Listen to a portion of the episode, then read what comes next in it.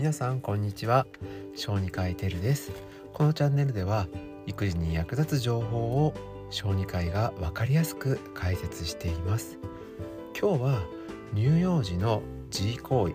つまりマスターベーションについてお話ししようと思います。いきなりこんなテーマでね、ちょっとびっくりする方もいるかとは思いますが、この話を今日はしていきます。で、これ自体ね、この自慰行為に関しては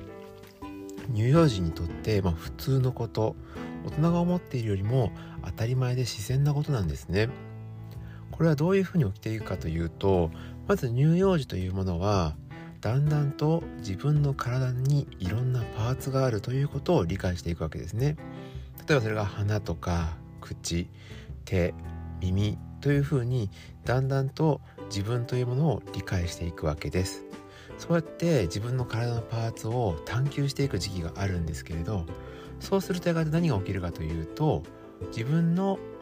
外生期ですね、外生期にも気がついていきます。で、そうやっていた時にですね、触ると気持ちいいという感覚になるので、それを触ってしまう。そうやって、自慰行為につながるというふうになるわけですね。ですからもうちょっと大きくなった思春期の男の子、女の子、そして大人の方がやるような行為とは少し意味合いが違うんですね。つまりそこには性的な意味とか感情的な意味があるわけではなくって、体の部分で触ったら気持ちいい場所がある、だから触るというだけになります。これは 5,6 歳までの子供にとっては一般的なことですので、そういう行為を見たからといって親は心配する必要はありません。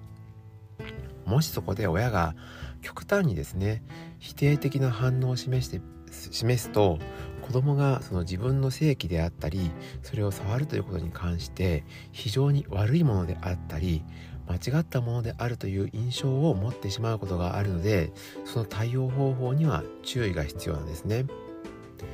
ですからここで伝えるべき大切なことは2つです。1つ目はそこを触ったり、外生器ですね、触ったり見せたりという行為は他の人の前ではやってはいけない。たとえそれが家族であっても自分以外の人に対して見せるべきではない行為だということを理解させればまず十分です。そして次に、もし触るのであれば手は清潔な状態である、もしくはきれいなもので触れるようにしましょうというふうに教える必要がありますね。ちっちゃい子の場合、特に男の子の場合は手を洗わずに触ってしまうとですね、陰茎が感染を起こしてしまって、気頭包皮炎っていうのを起こすことも結構あります。で、これは結構痛かったり見た目も腫れたりするので、病院での治療が必要になることもありますが、基本的には清潔に保つことで予防もできるので、こういう清潔に触るということをしっかり教えてあげることが大事になります。で、こういうことをしておけば基本的にその行為自体は、そんなに気に留めなくても大丈夫なので、ほったらかしにしておいて構いません。ただ、以下にあげるような状況の時にはやはり専門家に一度相談した方がいいと思うので、今からあげる4つのポイントだけは注意しておいてください。1つ目、あまりにも毎日頻繁に行う場合ですね。極端に度が過ぎるということになります。2つ目、さっき人前ではしないようにねっていうふうに注意をしました。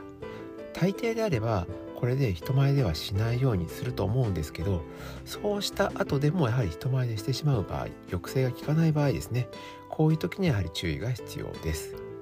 3つ目、他の問題や症状を伴う場合です。具体的に言うと、例えば性格で言うと、攻撃的であったりとか、何か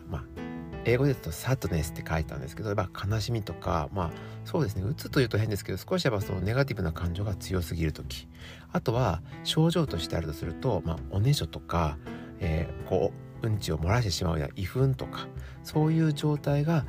続くのであれば相談をした方がいいでしょうと言われています。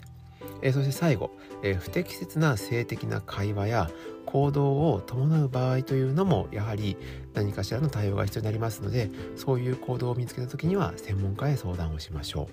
う。いきなり専門家と言われてもどこに行っていいかわからないと思いますので、まずは、小児科に相談するのが一番良いです。もし精神的なアプローチが必要というふうに考えられるのであれば、その先生から、子どもの心理や、精神面のプロの病院やドクターを紹介してもらえばいいと思います。ここをですね、ご自身で見つけるってすごく難しいと思うので、そこはまずかかりつけ医に頼るようにした方がいいかと思います。今回は乳幼児の、マスターベーション、自慰行為についてお話をしました。なかなかこれってですね、ママ友とかに相談ってすごく難しい内容だと思うので、今回こうやってお話をしました。先ほども言いましたけど、困ったことがあったらまず小児科医に聞くのが一番聞きやすいかなと思うので、かかりつけ医に相談するようにしてみてください。それではまた次回の放送でお会いしましょう。以上、小児科医テルでした。